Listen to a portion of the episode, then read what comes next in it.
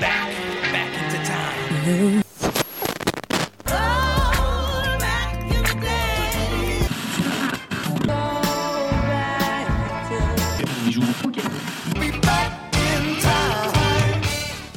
Bonjour à tous et bienvenue dans 3 minutes 49, la sélection rétro. Salut Romuald.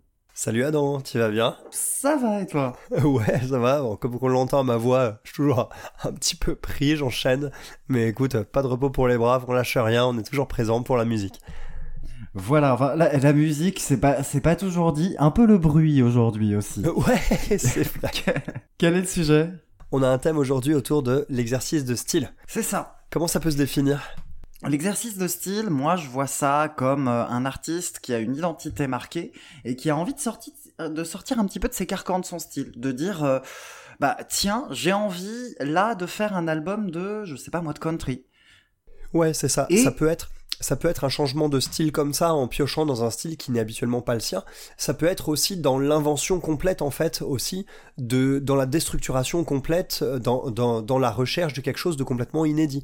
Et Tout à fait, mais sans renier l'identité musicale de base. C'est ça aussi l'exercice de style, c'est se dire c'est une ça. parenthèse.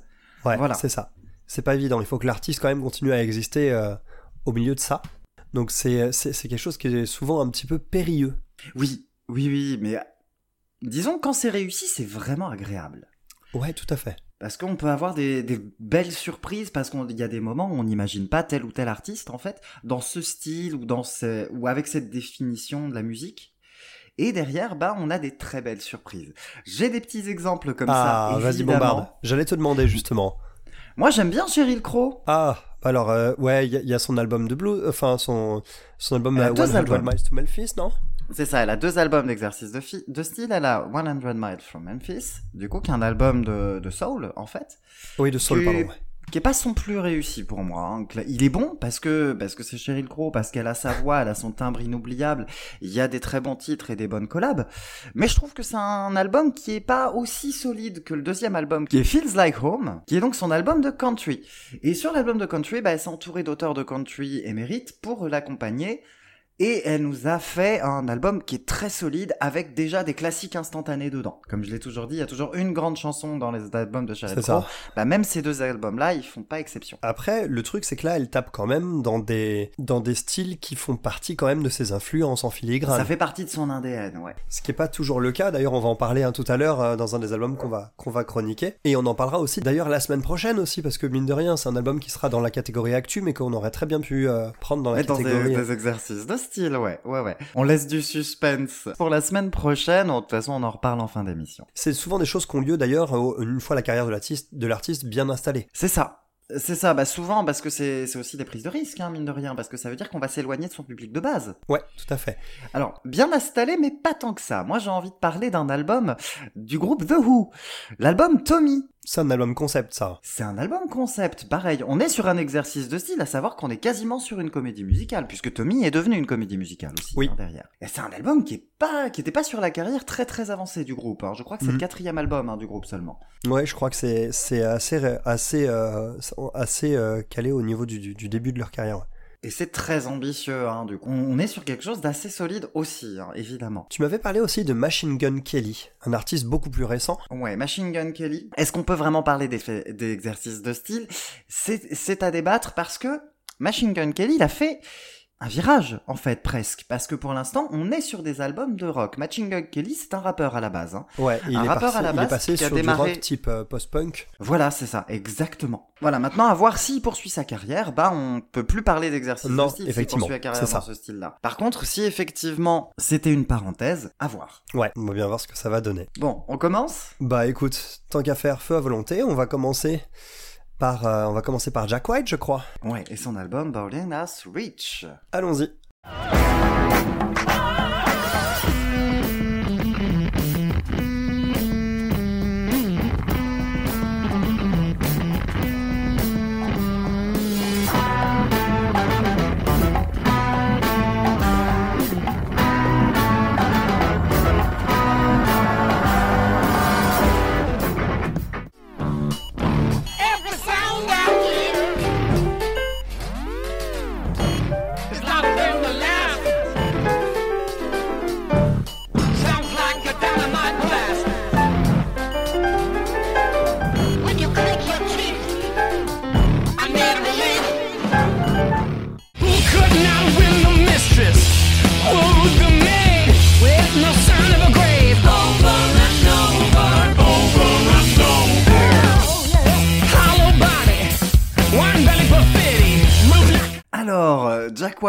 Parlais de bruit tout à l'heure, on n'est pas loin hein, en vrai. Hein.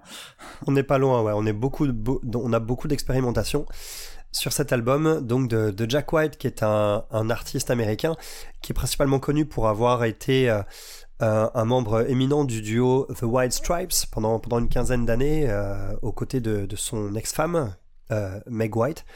Et, donc, à, côté de ce duo, il y a eu quand même pas mal de projets parallèles. Euh, il faut savoir que Jack White est aussi un très bon batteur parce qu'il officie aussi à la batterie euh, dans le super groupe The Dead Weather, mais également aussi dans un autre groupe dans lequel il est chanteur et guitariste qui s'appelle The Raconteurs et qui est un groupe vraiment exceptionnel.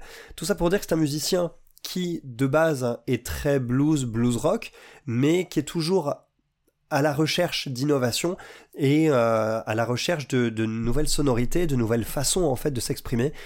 Et parfois, on n'est pas très loin de la sortie de piste. Euh, l'année dernière, il nous avait gratifié d'un magnifique diptyque euh, avec, avec un album à la fois très vénère, expérimental aussi, mais quand même assez cohérent, suivi d'un album beaucoup plus doux qui lui aussi était vraiment somptueux. Et ces deux albums-là ont été précédés quelques années avant, en 2018, par Boarding House Reach, qui était un peu sa première incursion dans quelque chose d'aussi expérimental. Et c'est l'album euh, auquel on s'attaque dès maintenant. Est-ce que tu as pu digérer cet album? Oh, c'est compliqué, hein, Boarding House Reach.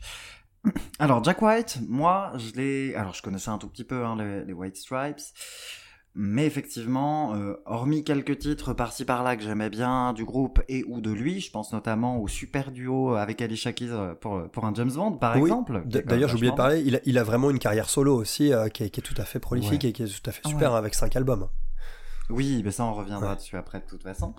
Mais du coup, moi, je connaissais peu jusqu'à l'année dernière où j'ai, j'avais écouté un petit peu Fear of the Dawn, mais surtout, bah, Entering Heaven Alive. Entering Heaven Alive, c'est mon album préféré de 2022. Clairement, ça a été une immense claque. C'est un album qui était euh, doux, expérimental, mais vraiment systématiquement au profit de l'émotion. Et c'est un album que j'ai vraiment adoré, c'est un album qui ne me quitte toujours pas.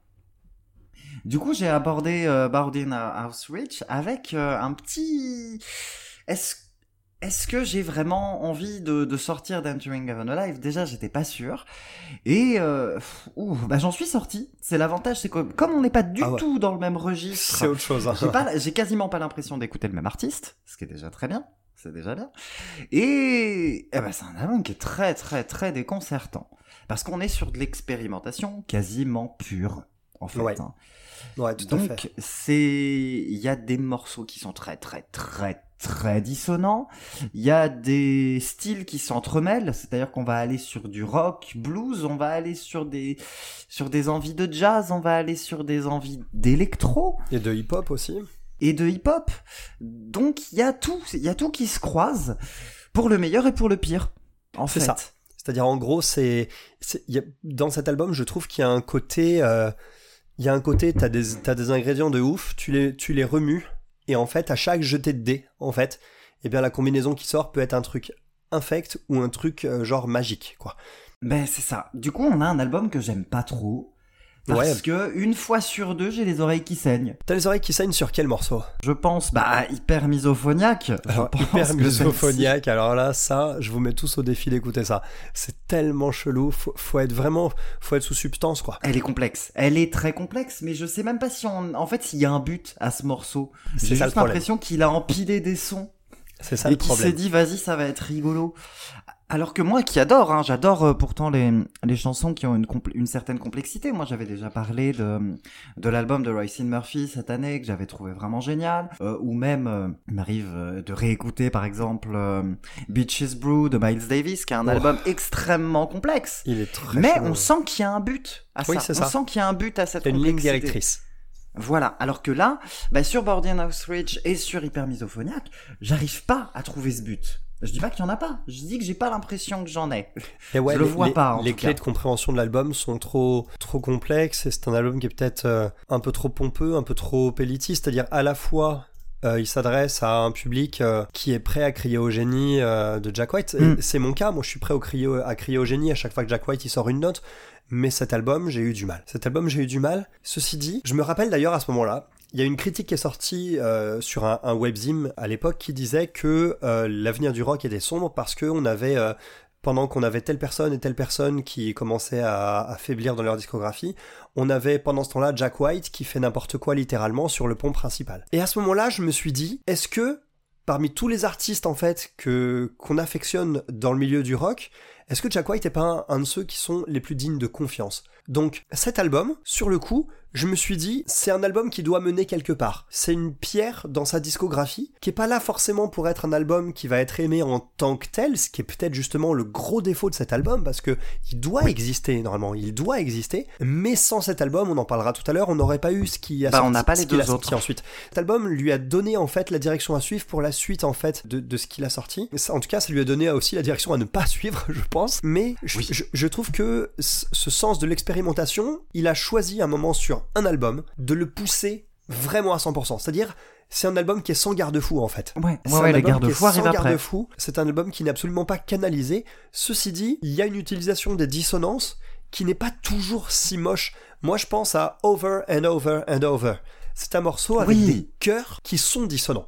Les chœurs, ils sont vraiment dissonants, on a des harmonies cheloues, mais c'est un très bon morceau. Pareil pour le premier single qui est un peu moins, un peu plus sécure, qui est Connected by Love aussi, où je trouve qu'on a, on a quelque chose qui est, qui est beaucoup plus, beaucoup plus abordable en fait. Ouais. Donc, Mais il y, a euh, des- il y a des titres qui sont un petit peu plus abordables, un petit peu plus posés en fait. On peut trouver notamment sur les titres un peu plus calmes comme Humoresque ou Why Walk a Dog. Ouais, c'est deux Bah, morceaux que j'aime beaucoup aussi. Ouais. Why Walk a Dog, c'est mon préféré de l'album. Why Walk a Dog. Euh, ah, mon préféré, moi je dirais. Ah, je dirais bien Corporation quand même. hein. Corporation, ah bah. ça, Comme quoi, c'est un titre qui est très chelou et assez Ouais. expérimental, mais que j'adore quand même. Who's with me? Mais en même temps, moi j'adore les hurlements. Hein. Je- Donc ouais, je peux comprendre effectivement. C'est agressif, un Corporation, c'est agressif, mais c'est entraînant en même temps. Il y a des très, il y a des très beaux riffs de guitare. Bah, il y, a un- il y a un riff mélodique en fait qui est assez captivant. Qui fait que du coup, on que je reste moi sur le morceau complètement. Après, est-ce que j'ai d'autres cartons à mettre? Oui, High Station Zebra, là j'avoue, me largue ça, aussi. c'est étrange, moi aussi, ça je peux pas. complètement. Je peux pas très, je peux pas tellement. Euh, Respect Commander, j'ai eu du mal aussi. Ouais, bah moi aussi. hein. Mais bon, globalement, je sais pas si je peux dire que c'est un album solide parce que c'est un album, je suis même pas sûr qu'il a eu envie de l'être. Non, c'est un album qui est extrêmement bancal, disons, disons clairement les choses. C'est pas un album qui est solide, c'est pas un album qui est cohérent, c'est un album qui est là pour justement être bah, un exercice de style et Bah, quelque chose de justement. complètement chelou quoi. Justement, si ça, si, comme on en a parlé, ça impacte la suite de la direction musicale qu'il prend, est-ce qu'on peut réellement parler d'exercice de style et pas d'un virage? Alors ouais, c'est assez intéressant parce que il impacte la suite, mais aucun des albums qui ont suivi ensuite, alors à l'heure où on enregistre ça, aucun des albums qui a suivi n'était aussi chelou, aussi expérimental que celui-ci, aussi étrange. Alors certes, on peut parler de Fear of the Dawn qui était l'album suivant, euh, mais il y avait quelque chose de beaucoup plus canalisé, quelque chose qui était beaucoup plus fédérateur en fait dessus. Je, je trouve qu'effectivement, son impact sur le reste de la discographie est vraiment palpable, mais au moment où il est sorti, il a été vraiment qualifié d'exercice de style par le public, par les critiques, parce que c'était complètement nouveau dans, dans tout ce que Jack White avait déjà sorti du long de ses, ses 20 ans de carrière. Donc forcément c'est très déstabilisant. Après c'est vrai qu'au regard du reste de sa discographie, on peut remettre en question cette qualification, tout à fait, parce que l'influence de cet album est tout à fait palpable sur la suite, sans pour autant atteindre le même niveau de- d'expérimentation. Un petit mot sur Get in the My Shaft, peut-être? Moi j'ai toujours du mal avec les morceaux qui convoquent des robots qui chantent avec nous. Oui, c'est vrai. Ouais. Mais pourtant, sur celui-là, je trouvais ça plutôt marrant, et au bout d'un moment, je me suis habitué à ce morceau, alors que je pensais vraiment qu'il allait rester indigeste euh, jusqu'à la fin de mes jours. Pour moi, c'est un des morceaux qui qui passe parce que donc je le trouve pas génial et je le trouve et mes oreilles vont bien quand même après. Ouais, d'accord. Donc euh, voilà, donc je suis sur un entre-deux sur ce titre-là. Je, je dirais bien qu'il est oubliable presque, mais, mais Oui. non, hein, parce que c'est tout. Je pense que au moins, ça, clairement, ce qu'on peut dire sur cet album, c'est que c'est pas un album oubliable, parce que clairement, il y a tellement d'idées qu'on a un beau avoir un mal de crâne à la fin. Bah, c'est quand même un album qui va rester un moment. Ah oui, on sort, on on n'en sort pas indemne, hein, c'est sûr. Et ce titre, du coup, moi, fait. il- Voilà, il déroge pas à la règle, c'est un album qui est quand même. Enfin, c'est un titre, Get in the Mineshaft, qui est quand même assez. euh, un peu de vous, comme tout, en fait. Bon, bah, album difficile, hein, du coup, d'accès. hein. On, on- je pense du coup, ça se recommande ou pas? Alors, ça se recommande très difficilement. Ça se recommande très difficilement, sauf si on... À vrai dire, même pas. J'allais dire, sauf si on veut écouter un artiste rock qui, euh, qui cherche à vraiment sortir complètement de ses carcans. Mais dans ce cas-là, on écoute plutôt le suivant, on écoute plutôt, euh, plutôt Fear of the Dawn. Euh, donc, ça se recommande pas tellement. Je dirais que ça se recommande après Entering Heaven Alive et Fear of the Dawn, histoire d'avoir une compréhension de la direction choisie. Ouais, peut-être. Après, ceci dit, c'est Mais intéressant. clairement, c'est pas une porte d'entrée. c'est pas une porte d'entrée, mais c'est intéressant d'écouter sa discographie dans l'ordre, justement. Tout en étant averti, par contre, à l'avance de la place de cet album. C'est-à-dire que si on n'est pas au courant de sa discographie ni quoi que ce soit, euh, si on n'est pas au courant de la place de cet album euh, dans sa discographie et de son côté vraiment chelou, mieux vaut l'écouter en dernier. En revanche, si par exemple vous écoutez la discographie de Jack White après avoir écouté euh, notre émission, Là, pour le coup, ça peut être intéressant de le laisser placer dans la chronologie. Jack White, Ouais. après, le, après, le, après sa carrière avec les, les White Stripes, il a sorti son premier album en 2012.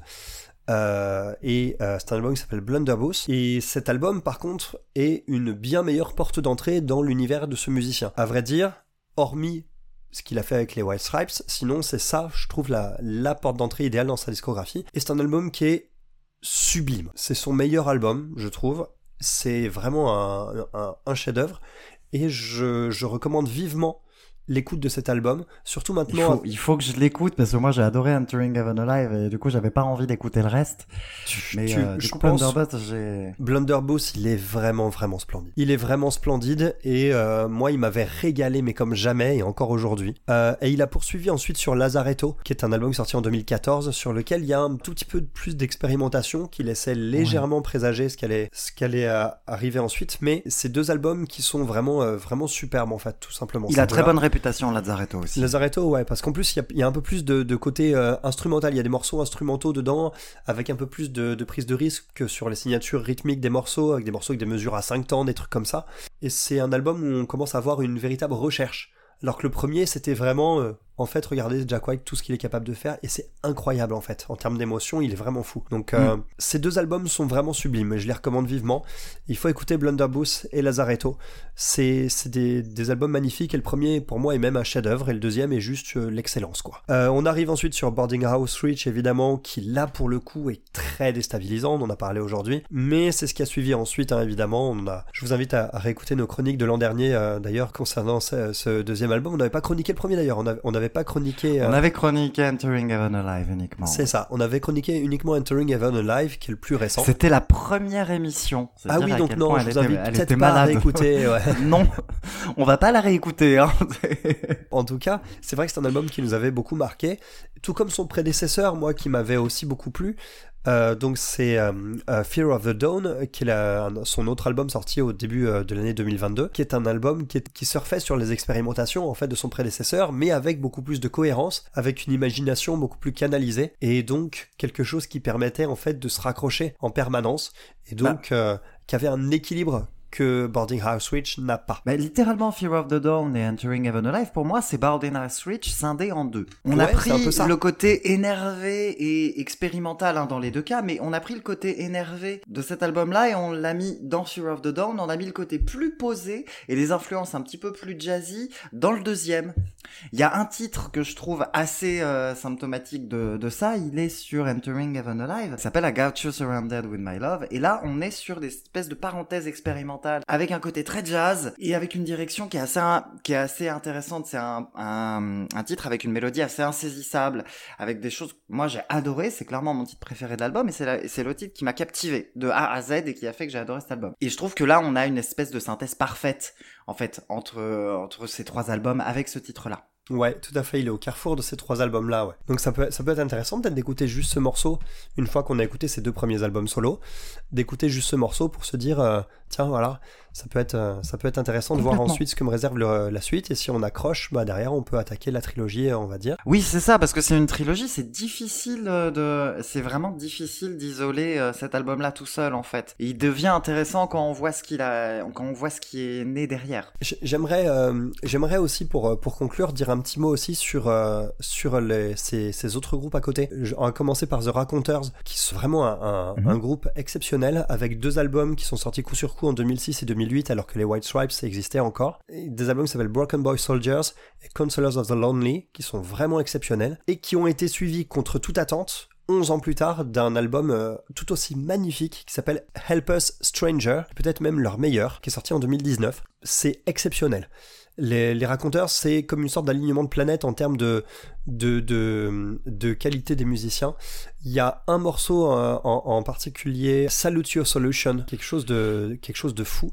Donc, il faut se creuser il faut creuser leur discographie. Et si on veut chercher encore autre chose d'un d'un peu chelou, on peut se pencher sur aussi The Dead Weather, qui est un super groupe qu'il a formé avec des membres de, euh, je crois, de, de The Kills, euh, Alison Mossart, avec aussi euh, des membres de Queen of Stone Age, je crois, et de euh, et des raconteurs aussi d'ailleurs justement.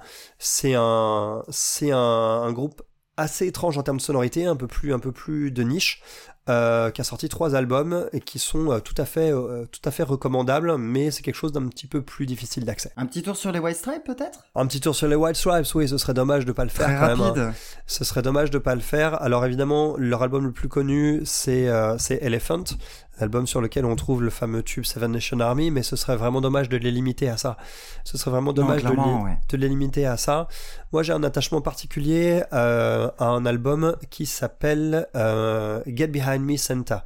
Je crois que euh, non, j'ai dit Santa, c'est parce que c'est la période qui arrive. mais je crois C'est bientôt, c'est Satan. Noël qui arrive. C'est ça. Exactement.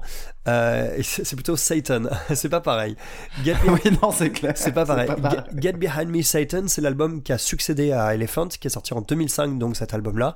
Et en fait, les White Stripes, qui sont quand même un groupe très orienté guitare, eh bien, la guitare euh, n'est présente que sur deux morceaux sur cet album-là. Ah. Et ça donne quand même quelque chose de, de très différent, avec beaucoup plus de piano, beaucoup plus de, de choses un peu posées. Euh, et un tube quand même guitare dans ta face euh, qui s'appelle Blue Orchid. Donc c'est un album que je recommande beaucoup pour euh, déjà casser l'image de base qu'on a de Seven Nation Army comme identité des White, des White Stripes. Sinon après toute leur discographie est hautement recommandable hein, de- à partir de leur deuxième album peut-être qui s'appelle The Stige euh, jusqu'au tout dernier qui s'appelle Icky Thump que j'avais vraiment adoré à sa sortie en 2007. J'avais été un peu dévasté d'ailleurs quand j'avais appris la séparation du duo. On est pas mal du coup pour Jack White? On est pas mal. Où est-ce que tu nous emmènes? Ah, Moi je vous emmène à New York ou à Memphis, peut-être un peu les deux, Ouais, un peu entre les deux. un peu entre les deux. Hein. On va parler d'un album de Cindy Lauper qui s'appelle Memphis Blues. C'est parti.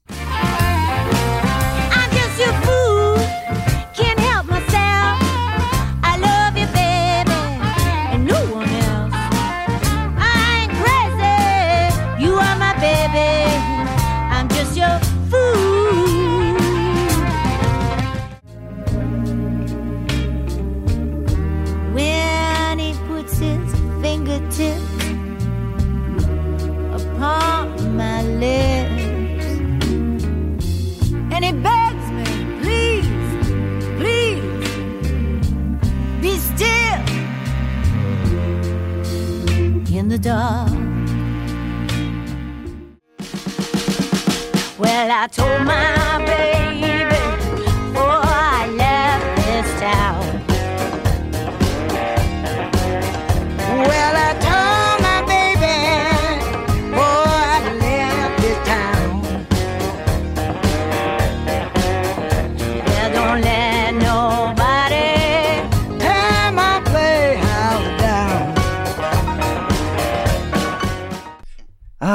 Cindy Lauper.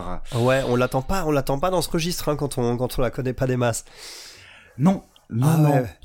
Ah, pour moi, Cindy Lauper, c'est ces fameux tubes des années 80, tout ça. Donc, euh, waouh, j'ai été j'ai été soufflé. Vas-y, présente-nous la dame. Allez, on présente, bon, new-yorkaise légendaire qui a démarré sa carrière en 1979 au sein du groupe Blue Angel. Après avoir sorti deux albums, elle démarre sa carrière solo avec le cultissime She's So Unusual, dans lequel on retrouve Girl Just Wanna Have Fun, dont je reparlerai, j'ai une petite anecdote trop cool à ce sujet, et évidemment Time After Time, Ouais, c'est des c'est des morceaux voilà, sublimes. rien que ça, c'est des piliers.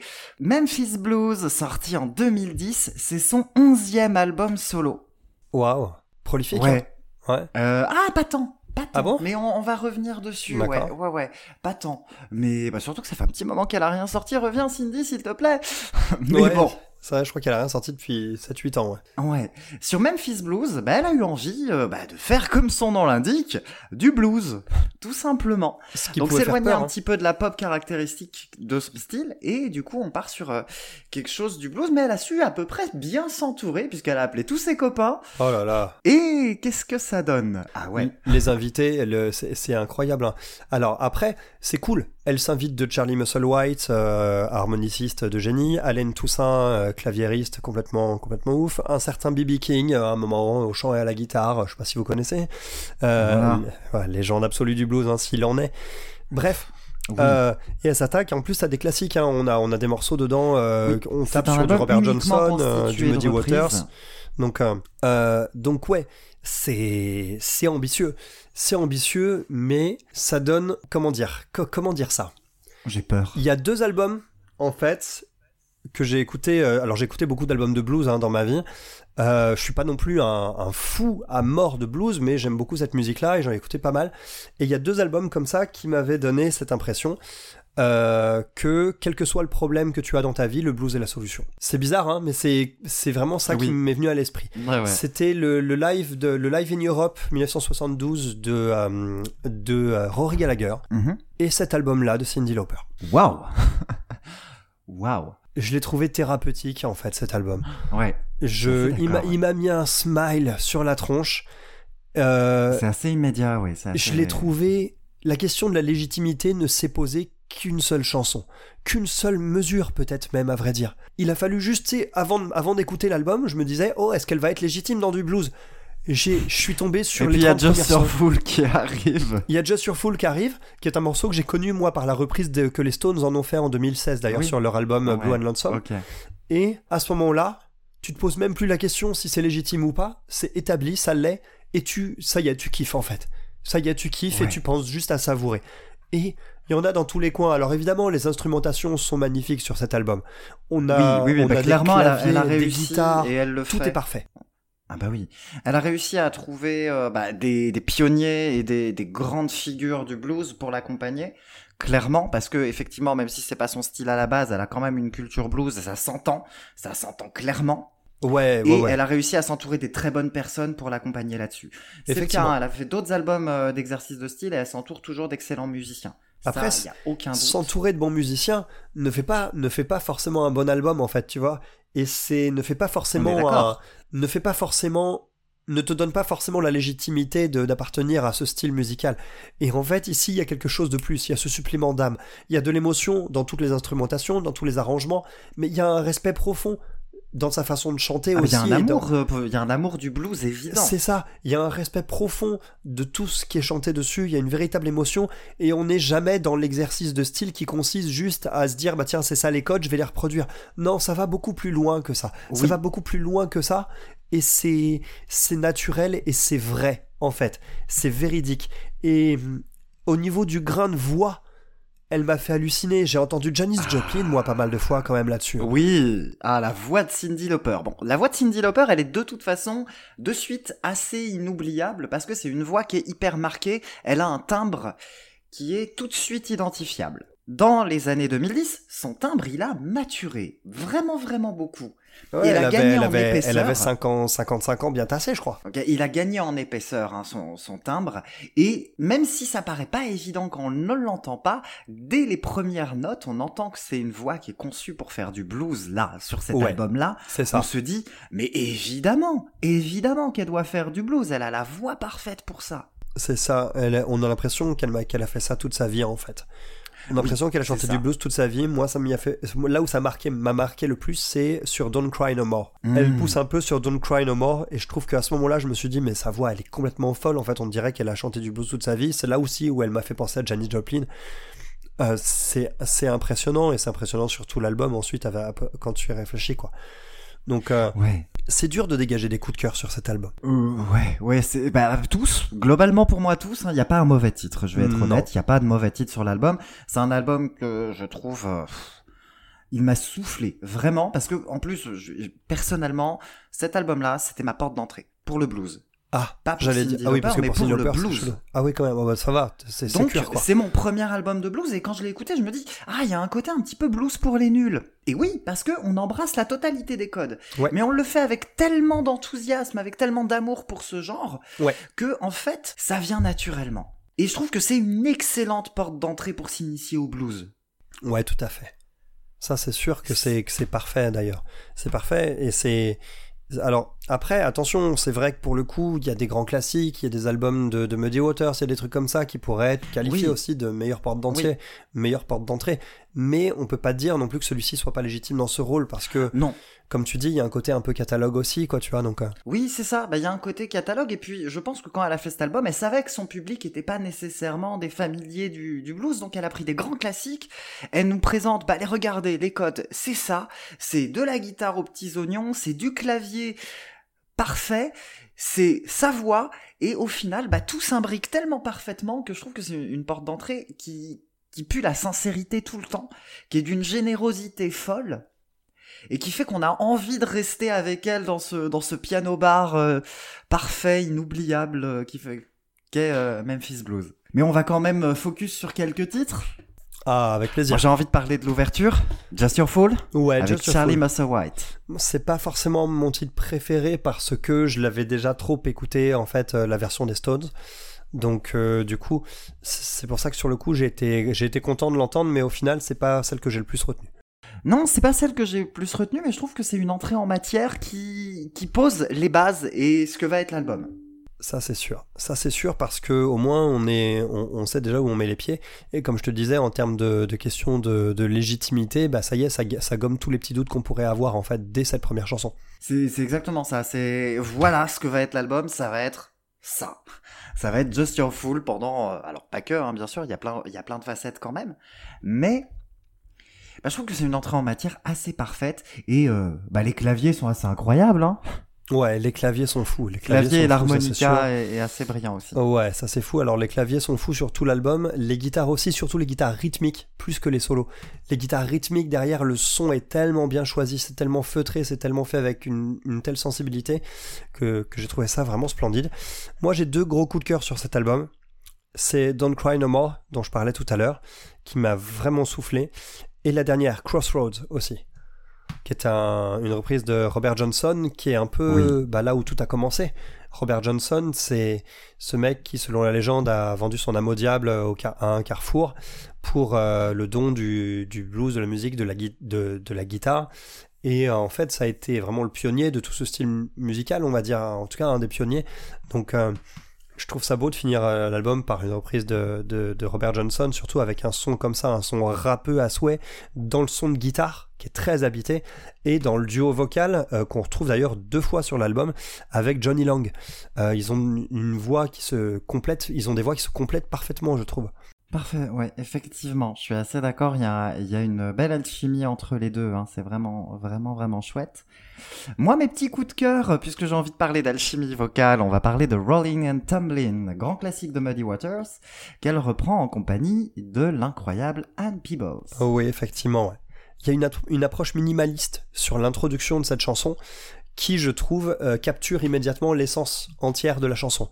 Et une fois que cette intro a démontré, ça y est, on a l'essence du morceau, derrière ça peut se développer et le reste des instruments entre ensuite. Mais c'est extrêmement bien fait. Tout de suite, tu te dis qu'en fait, la chanson n'aurait peut-être pas besoin de plus, mais au final, on choisit d'en mettre plus parce que voilà, on a montré qu'on savait qu'elle avait pas besoin de plus en fait. Je trouve ça magnifique. Voilà, ouais, ouais, ouais. Et bon, mariage des voix que je trouve assez parfait. Et cette guitare slide aussi. Hein. Ouais, ouais, clairement. C'est très solide. Autre euh, titre que j'adore, Romance in the Dark, que j'ai mis en extrait. T'as mis en extrait, ouais. Qu'on a envie, voilà, un petit peu de se poser. Et de danser. Voilà, c'est c'est exactement ça. C'est ce morceau qui est tout doux, qui est tout délicat, Ouais. qui est, voilà, qui, qui nous prend par la main et qui, qui nous fait danser un peu. La guitare m'a donné des frissons et le toucher de batterie aussi, sans même parler du clavier, hein, qui, est, qui est fou. Ouais. C'est c'est assez chouette. Hein. Donc, euh, donc, album assez parfait, en fait, hein, je crois. Ouais, c'est clair. Il y, a, il y a deux, trois trucs même. Ce serait dommage de pas parler de Early in the Morning, le morceau où on a quand même Allen Toussaint Ouais. et B.B. King qui débarquent. B.B. King et Voilà, sa guitare. c'est euh, le, le morceau euh, qui dit euh, Regardez, j'ai ramené mes copains. C'est ça, putain, voilà les potes, quoi. Euh, Oui. cette guitare caractéristique de BB King bien tranchante et on sent qu'il s'éclate dessus. À la fin du morceau, d'ailleurs, tu vois qu'il savait pas trop comment terminer le morceau. Elle, elle leur, elle, tu sais, elle leur demande mais vous faites quoi? Il se passe quoi? Le, le morceau se termine. On va, ok, c'est bon quoi. Je, je trouve ça vraiment super. J'ai beaucoup aimé aussi quelques petites surprises. Par exemple sur euh, euh, comment dire ce classique de d'Albert King euh, qui s'appelle euh, Down Don't Bother Me avec euh, qu'elle fait qu'elle chante avec Charlie Musselwhite et justement c'est un morceau où l'harmonica prend la place qui était celle de la guitare euh, solo sur euh, le sur l'original d'Albert King. Et je trouve ça je trouve ça excellent comme relecture parce qu'on a quand même l'essence parfaite du morceau un respect complet mais quand même une Mm. réorchestration. Donc ça j'ai trouvé ça j'ai trouvé que c'était une belle une belle euh, comment dire une belle approche. Et enfin j'ai eu ma petite surprise aussi à un moment parce qu'il y a un morceau où je me disais ah tiens celui-là il sera peut-être un peu plus marquant que les autres. Et en fait j'ai eu droit à ma surprise. C'est Mother Earth. Euh, Mother Earth donc avec Alain Toussaint encore au clavier. Euh, niveau guitare rythmique piano ça ça déboîte mais le morceau était assez lancinant. Je me suis dit ah j'aurais peut-être pas de de trucs qui me soufflent complètement. Et à ce moment-là il y a un solo de clavier qui m'arrive dans la tronche et là j'étais mais par terre. J'étais par Ouais. terre donc euh, pff, rien à jeter et Rien tout, tout à saluer en fait dans, dans cet album Alors, une petite mention de mon côté sur le, le producteur de l'album. Ah. Parce qu'on n'a pas, on disait hein, effectivement que l'album il respirait euh, l'amour du blues. Le, le producteur ou la productrice de l'album, bah c'est Cindy. Ah d'accord Elle a produit l'album. terrible Donc c'est important, je pense, parce que si on, voilà, si on a un doute sur Il y la a un contrôle. sincérité de, il y a un contrôle voilà. en fait euh, de, de la démarche de ça. A à Z Et en elle fait savait ce qu'elle voulait. Mm. Et c'est ok, elle est pas derrière tous les instruments, mais on sent qu'il y avait un véritable amour de ce genre et qu'elle a bien compris et embrassé la totalité des codes avec une vraie amour, avec un vrai amour pour ces codes-là. Ah c'est ça force le respect Ouais, ouais, ouais, complètement, complètement. Mais Cindy, c'est merveilleux. Cindy Lauper, c'est génial. Et même si, effectivement, Memphis Blues n'est pas la meilleure porte d'entrée pour sa carrière, eh ben, on va revenir un peu dessus. ouais bah écoute euh, je t'écoute parce que moi je suis pas très au fait de sa discographie donc euh, J'ai fait l'impasse sur Blue Angel, j'ai fait l'impasse sur ses, ses premiers albums au sein du groupe Blue Angel. Donc on va démarrer directement en 1983 avec son inoubliable She's So Unusual, qui est un album qui arrive d'emblée avec une personnalité de dingue. il faut que tu en parles J'en parle. Girl Just Wanna Have Fun. Ah. Girl Just Wanna Have Fun, titre culte s'il en est. C'est une reprise. ça je savais pas c'est quand même incroyable hein. Alors, ce qui, est, ce qui est encore plus génial, Girl Just Wanna Have Fun, c'est une reprise, mais c'est une reprise d'une chanson écrite et composée et chantée par un homme. ça, ça ça donne un niveau de lecture assez fou en fait Voilà, écrite par Robert Hazard. Bah, c'est une chanson qui, à la base, bah, est un peu sexiste, hein, on Ouais, va clairement. pas se leurrer. Girl Just Wanna Have Fun, c'est ha ha ha, mais qu'est-ce que c'est frivole une fille Cindy passe par là, la même année d'ailleurs, et elle a décidé de retourner ça a été repris la même année? La même année. ah d'accord la vache c'est pas Ça a été repris la même année. Et du coup, ça, ça retourne complètement. Et c'est un, bah, on est frivole, mais on fait ce qu'on veut. Ouais, c'est ça. le- la, la lecture est complètement différente en fait. Comment euh, passer d'une devient un chanson morceau d'émancipation en fait et de, C'est ça. ah, c'est de et de liberté et de, de féminisme. C'est, une, Voilà, c'est, c'est ça. c'est magnifique en fait. Comment retourner un morceau un peu sexiste en un hymne féministe absolument intemporel? Et qui musicalement est une bombe absolue. hein. Tellement, il y a tellement de Mm. trucs trop cool sur Girl Just Wanna Have Fun, que ce soit les petites percus, les chœurs, tout est trop bien sur ce titre, tout est trop bien sur cet album. So Unusual, c'est un album incroyable, c'est un chef-d'œuvre, mais c'est pas une surprise parce que c'est un grand classique. Hmm. On enchaîne avec son deuxième album, qui s'appelle True, True Colors. Que dire de plus? Que dire de plus? On est dans la continuité, c'est toujours très beau. Elle prend un peu plus euh, l'éc- l'écriture en, en tête. Elle écrit davantage de titres et c'est encore très beau. Je dirais qu'il est un peu meilleur que She's So Unusual que j'ai déjà qualifié de chef-d'œuvre. Donc c'est dire le niveau de True Colors. Ah ouais. Mais- Mais, bah, il y a A Night to Remember. Et A Night to Remember, c'est ma partie préférée de cette- c'est mon album préféré de cette partie de carrière. Ah ouais? Ouais, ouais, ouais. A Night to Remember, déjà, il y a I Drove All Night, qui est un petit bijou, assez parfait, qui a été, euh, là aussi, hein, d'ailleurs, c'est une, c'est, c'est une chanson, c'est une reprise, chanson de Roy, de Roy Orbison à la base, qu'elle a repris avant que Roy Orbison sorte sa version. Je préfère de loin la version de Lauper. Et il y a aussi, elle a aussi été reprise par Céline Dion Non. en mode, euh, en mode Benz de l'enfer en 2005. C'était très Ah bah oui, ça rigolo. Mais on va se limiter à la version de, de Cindy qui est, qui est vraiment super. Euh, bon, voilà. A Night to Remember, c'est mon album préféré de cette partie de carrière. C'est vraiment, vraiment sublime. Pareil, hein, on reste dans la continuité hein, en termes de style. Donc c'est très marqué 80 quand même. Mais je Ouais, trouve que ouais. c'est un album qui a quand même plutôt bien vieilli. Ah d'accord. Ouais, on est en toute Donc fin des années 80 là-dessus. hein. Oui, oui, oui. Et puis là, ça y est, hein, sur euh, à part euh, A Drove All Night, on est sur euh, Cindy Lauper qui écrit la totalité des titres. Ah, top. Donc une personnalité d'artiste qui s'affirme de plus en plus au fur et à mesure de sa discographie. Bah, qui était déjà très très affirmé hein, sur She's. So Unusual. C'était un album qui était déjà plein de personnalités. Hmm. Madonna, qui a sorti son premier album à peu près à la même époque, elle avait clairement pas autant de personnalité sur ses débuts. hein. Ouais, j'avoue. Ensuite, dans les années 90, on va partir sur A Hat Full of Stars et Sisters of Avalon, qui sont très réussis également, un peu en dessous pour moi, Belle et pochette. plus marqué d'ailleurs. 90. Belle pochette sur euh, Heart Full of Stars, ouais. Ouais, elle est vraiment superbe, la pochette. C'est des albums qui sont très marqués 90, donc avec des percus bien, bien New Jack, Ah. avec des sons vraiment marqués, mais qui sont quand même très cool, parce qu'il y a toujours la qualité d'écriture évidente de Cindy derrière. Euh, sur Sisters of Avalon, elle a en- eu envie de garder bah, ce son très 90, mais d'y incorporer un son irlandais dessus. Ah bon? Qui fait qu'on a un album avec une couleur, avec une couleur très intéressante, qui est Ah, très chouette. Ah, qui est réussi. Intéressant. Vraiment très, vraiment très cool. Puis on passe sur sa deuxième partie de carrière. Sa deuxième partie de carrière, c'est sa partie. Je vais m'éclater, je vais faire des exercices de style. Parce qu'elle n'en a pas fait qu'un, elle n'a pas fait que Memphis Blues. Ah ouais? On arrive donc avec At Last, qui est son album de reprise de jazz. Ah ouais? Parce que, ouais, ouais, c'est trop bien. C'est incroyable cet album-là. Du coup, c'est l'album où sa voix, elle est euh, incroyable. Elle a jamais eu une aussi belle voix que sur At Last. Mais je suis en train de regarder la tracklist, c'est hallucinant. On a, on a La vie en rose, Immense. Unchained Melody, euh, des trucs comme ça. Voilà, c'est c'est parfait. Donc ouais, Atlas, il est vraiment très très très joli. C'est voilà, c'est une petite euh, c'est une petite bulle de jazz euh, pareil où elle où elle reprend avec euh, beaucoup d'amour des standards. Et euh, voilà, c'est vraiment très très chouette. On a euh, la petite parenthèse acoustique de Body Acoustic qui est tout à fait réussie aussi. Mhm. Qui est pas euh, voilà, si on si on doit faire l'impasse sur un de ses albums de sa carrière, je dirais allez celui-là, vraiment. que D'accord. Si on n'a pas le temps, si on n'a pas le temps, on peut le zapper celui-là, mais euh, Ok. en vrai, écoutez-le aussi, il est cool. Ensuite, après le petit EP Shine que je trouve très réussi, on part sur Bring Ya to the Brink, sorti en 2008. C'est son album de dance. Waouh. Oh. Mais mais, mais c'est son album de dance euh, qui, qui va plus lorgner chez euh, Sophie Ellis Bextor et Roisin Murphy en fait que Ah, chez euh, Benny Benassi. Ok, d'accord. Donc ça, ouais, ça peut être séduisant. Oui, oui, oui, non, vraiment, Bring You to the Brink. On a des, des productions signées Dragonette, signées Clear Up. C'est un album qui est hyper pointu, vraiment. J'ai, quand j'ai regardé la tracklist et vu, écouté plusieurs fois l'album, c'est un album qui est. Bah, J'avais parlé de ça hein, d'ailleurs chez chez Roisin Murphy. Il y a ce côté un peu dance austère, parce que c'est un choix d'avoir une dance un peu âpre Ouais.